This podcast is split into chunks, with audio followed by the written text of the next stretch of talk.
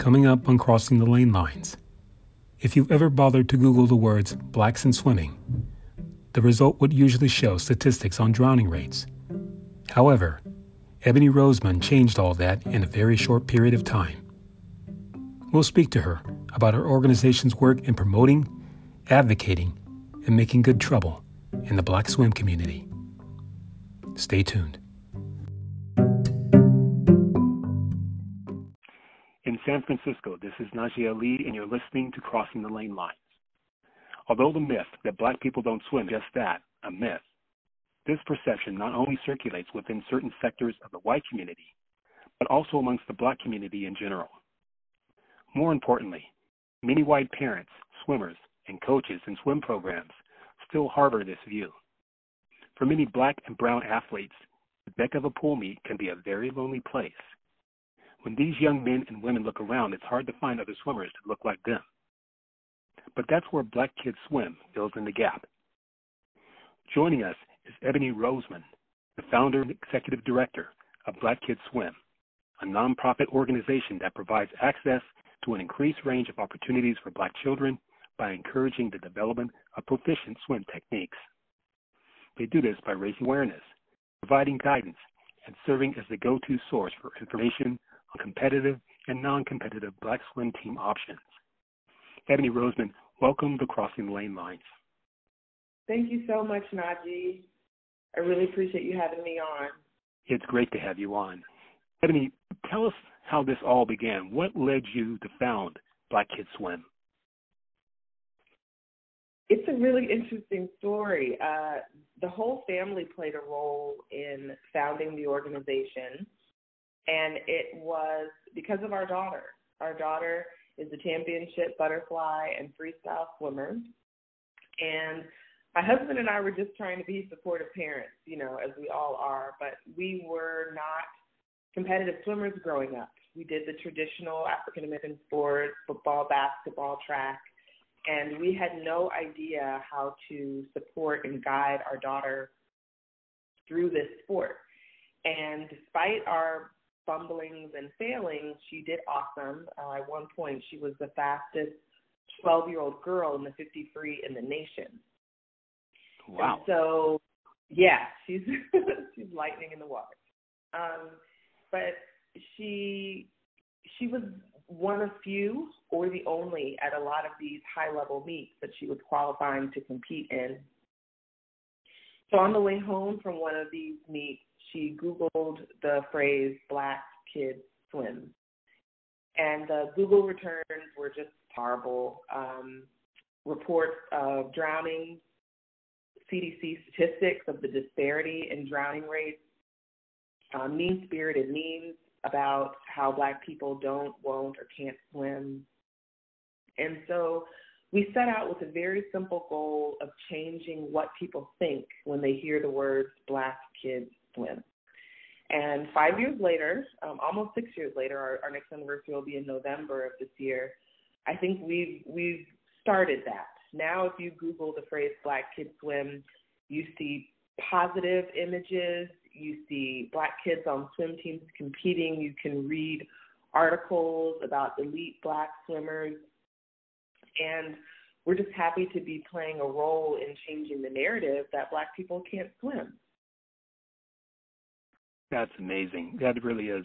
And so you have you gotten a lot of outreach from other parents who had similar experiences with their children just being the only ones on the pool deck and, and how how did that all happen with the outreach for other parents to kind of meet up? Oh, absolutely. The the black the black swim family is very close knit and very supportive. So as soon as we started the organization, we began hosting booths at the Black Swim Meet. So there's the National Black Heritage Championship Swim Meet, which takes place in Cary, North Carolina every year, and and also the Black History Invitational Swim Meet that takes place in Washington D.C. every year. So we would go there, uh, collect email addresses, talk to people, and everything just kind of snowballed from there. You know, parents would literally be dragging over their friends and their kids and their neighbors to say, This is so amazing. We're so glad you started this. I want to write an article for your site. I want to um,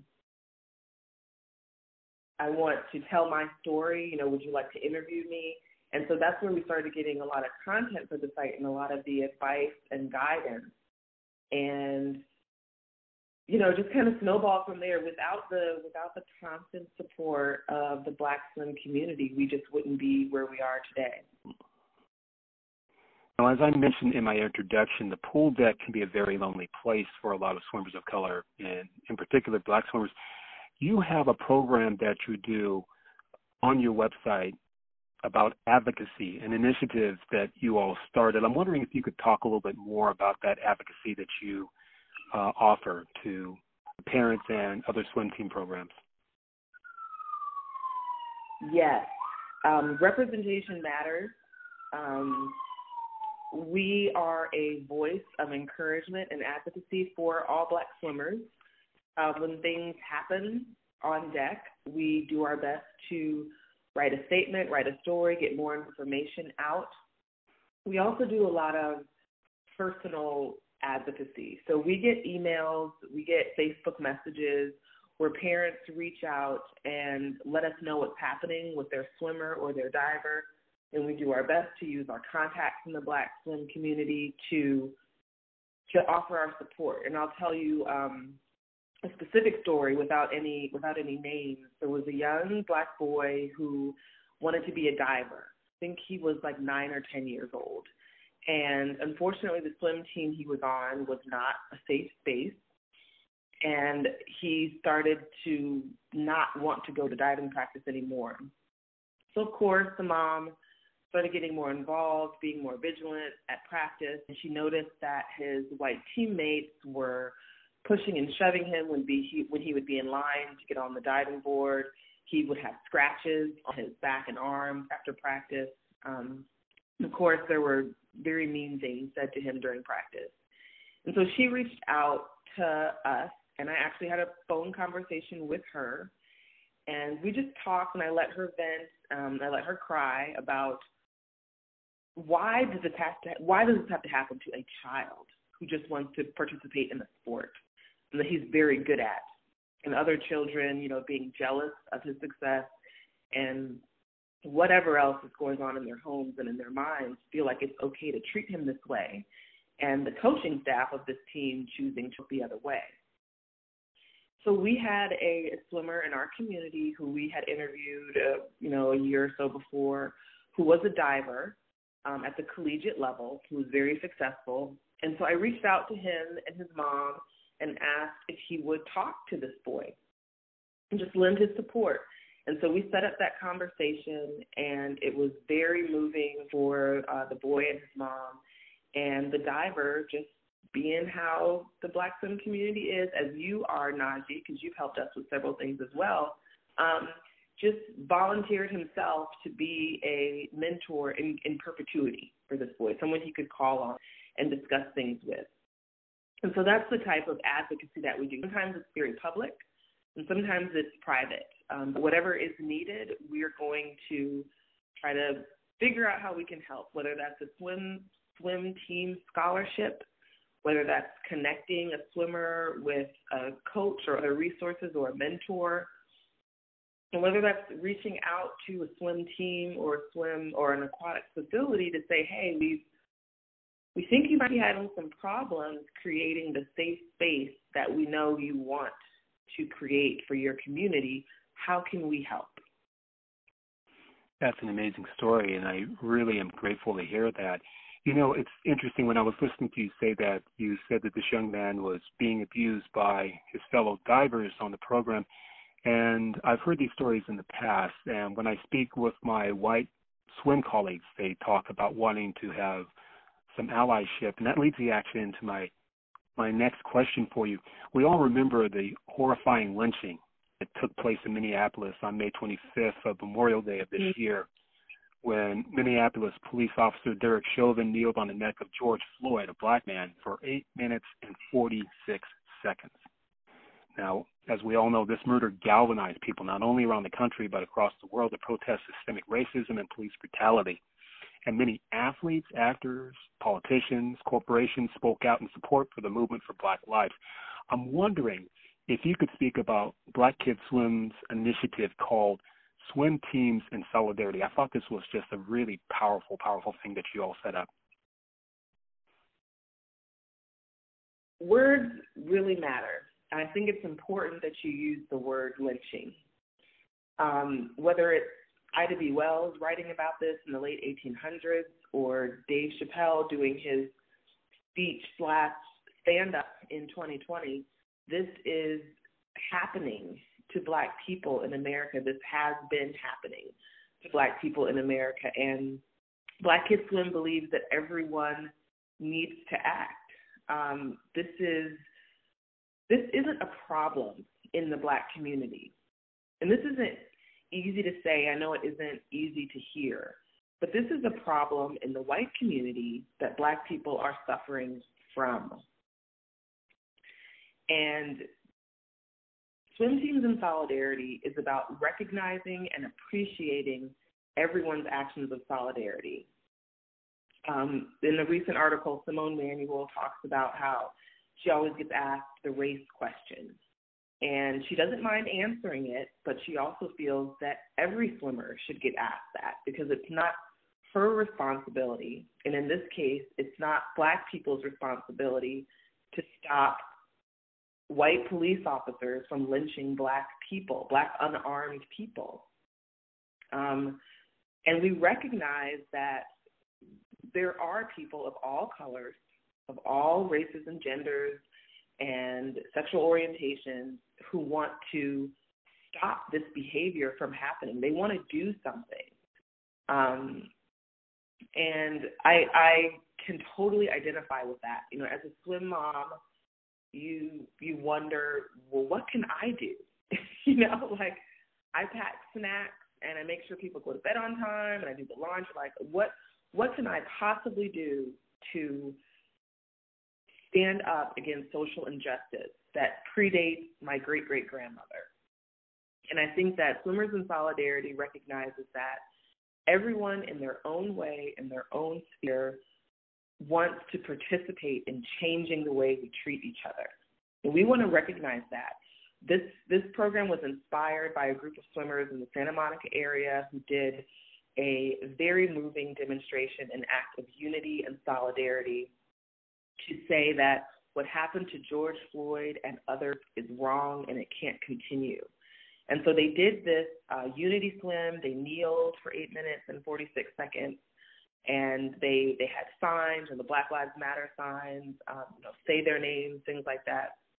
And they collected pledges and they you know made a donation to Black Kids Swim, and we were so appreciative, not just for the donation, but for what they did as swimmers, just saying like this is what we love to do, this is what we're good at, and we're going to use it to to take a stand to to make an action, to do something, to insert ourselves into the conversation. So for any swim team in solidarity, we want to shine a light on them. We want to thank them for their action, and we want to give them a platform to to let everyone know what they're doing and why they're doing it. We want to you know, encourage more to do the same. You know, it's interesting that you bring up uh, the platform that you know these small swim groups are doing to try to uh, highlight the need to recognize that Black lives do matter. Now, in the aftermath of George Floyd's murder, USA Swimming released a statement to the organization's membership outlining their path forward to deal with diversity in swimming and acknowledging the racist history of swimming. Now, I'm going to read a little bit of this statement and, and get your mm-hmm. response. Mm-hmm. And keep in mind that the part of the statement that I'm reading is a smaller part of a letter that was revised after they received backlash for not even including the words Black Lives Matter, Black Lives Matter in their original statement. So here we go. Quote, we stand firmly against social injustice and condemn racism and discrimination of any kind. We affirm our commitment to foster inclusion and to join those who work toward meaningful change. We will continue to use our platforms to educate and to inform. We will support our black staff members, our black athletes, our black coaches, our black volunteers, our black family members. We will support the black community because black lives matter. They are important words. It is our actions that count, close quote. Now, we need to keep in mind that USA Swimming, for all of the platitudes that they're giving in this statement, still only has less than, I believe, 2% of their membership is African American. Ebony Rosemond, yeah. your response to this? Uh, you're right. Um, USA Swimming's membership of over 300,000 swimmers is around 1.3%, the last I checked. Um, the last U.S. Olympic swim team, which USA Swimming is responsible for, had three uh, swimmers who identified as African American Anthony Ervin, Lia Neal, and Simone Manuel. Um, those are facts. I think it's also important that you mentioned the statement that you read was the revised statement. I would encourage your listeners to seek out the initial statement that USA Swimming put out. Uh, my grandmother always told me that when people tell you who they are, you should believe them. And I, I, I love literature, right? My kids will tell you I'm, I'm a student of James Baldwin and Richard Wright and Zora Neale mm-hmm. Hurston. And there's this really famous interview where James Baldwin was on the Dick Cavett show and he's talking about racism in the US. And he says, I don't know what white people feel, but I can only conclude what they feel by the state of their institutions.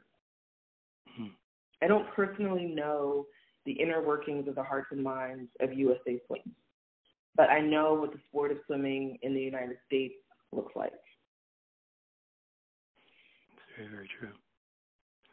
Now, I want to shift to something that's really exciting that I've been trying to promote on my uh, Facebook group that I have, as well as on the podcast.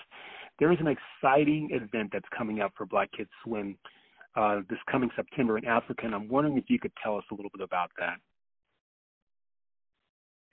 Yes. Um, I, I just want to take a minute. I'm sorry I got a little emotional, but um, actions actions do matter, um, and the outcome of those actions matter.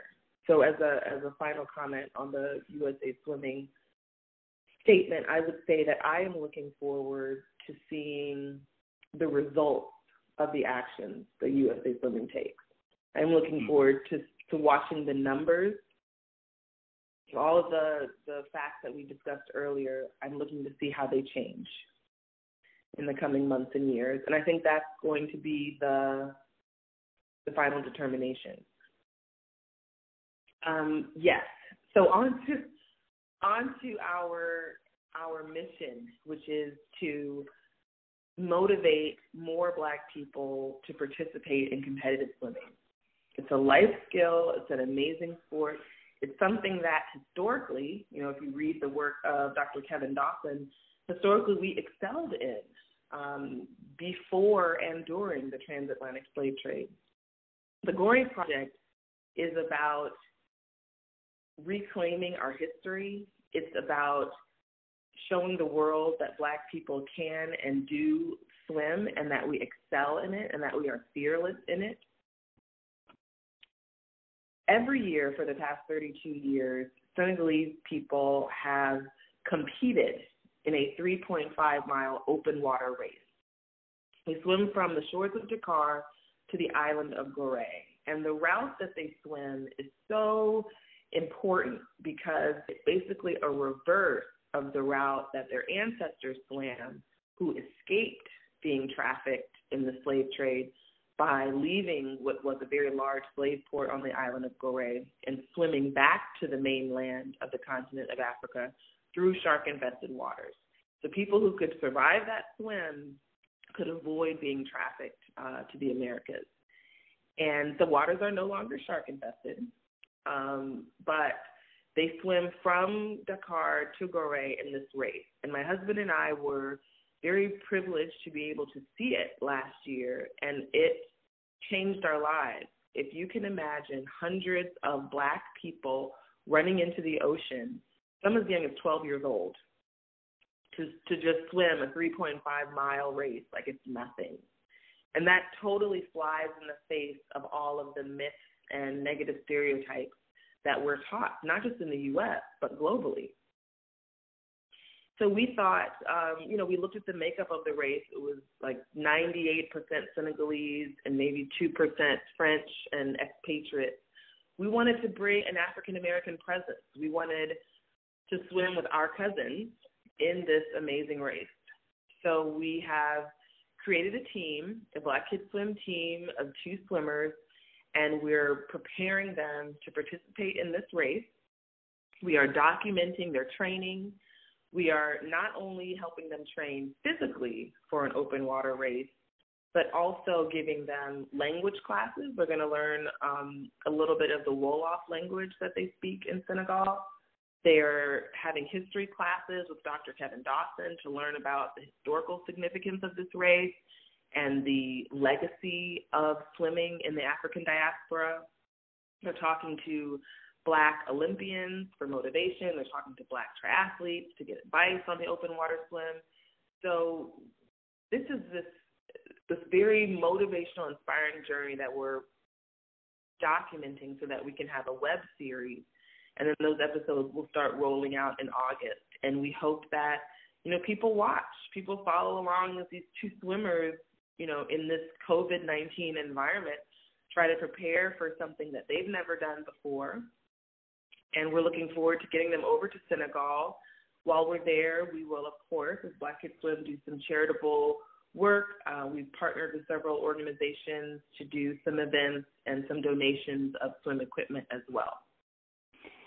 You know, it's really exciting when I hear about this. I, I, I just get so excited because, as you know, I'm a diehard open water swimmer um, and marathoner. And one of the things that I really love when I heard about the Gorée uh, swim from Dakar, Senegal to Gorée Island was just the absolute abundance of black swimmers who were competing. I mean, there were a few white swimmers mixed in, um, most of them, you know, from uh, know, from the former colony. But it was such an interesting way to look at that actual race because here are all these people who look like me who are out there swimming. Usually it's the exact opposite, you know. I can pick out, oh my goodness, there's a person of color in there swimming. And I run over to them and I want to talk to them. But this is just like, you know, you're standing next to someone who looks just like you. It must be a really affirming thing for the swimmers themselves to have that opportunity. Oh yeah, this is um triathlons are not as you mentioned are not very diverse and and swim meets are not very diverse. So the opportunity for two African American swimmers to compete in an event that is majority African American, or excuse me, uh, members of the African diaspora, um, is going to be a bit um, different. And I hope extremely moving and powerful for them. I mean, outside of the two swim meets that I mentioned before, the National Black Heritage and the Black History meets, I don't think black kids get the opportunity to be in the majority when they're on deck. And I think that's important. Um, I think that's why HBCUs are still important. Everyone should have the opportunity in their lifetime to know what it feels like to be in the majority and we are going to have to leave it there, unfortunately. But we've been speaking to Ebony Rosemond, the executive director and founder of the nonprofit organization Black Kids Swim, the number one trusted resource in the African American community for all things swimming. And we will have a link to this amazing website on our page. Ebony Rosemond, we wish you and your family health and safety during this difficult period of COVID 19. And thank you so much for joining us on Crossing the Lane Lines. Thank you so much, Najee. We so appreciate everything you do for the Black Swim community. Anything you need, you know, you can always call us. Thank you.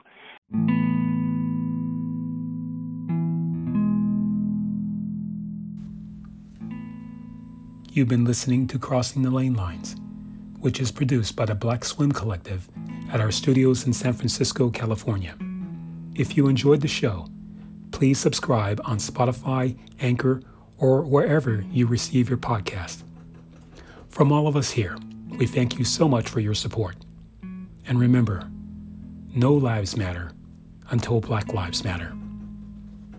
In San Francisco, this is Najee Ali for Crossing the Lane Lines.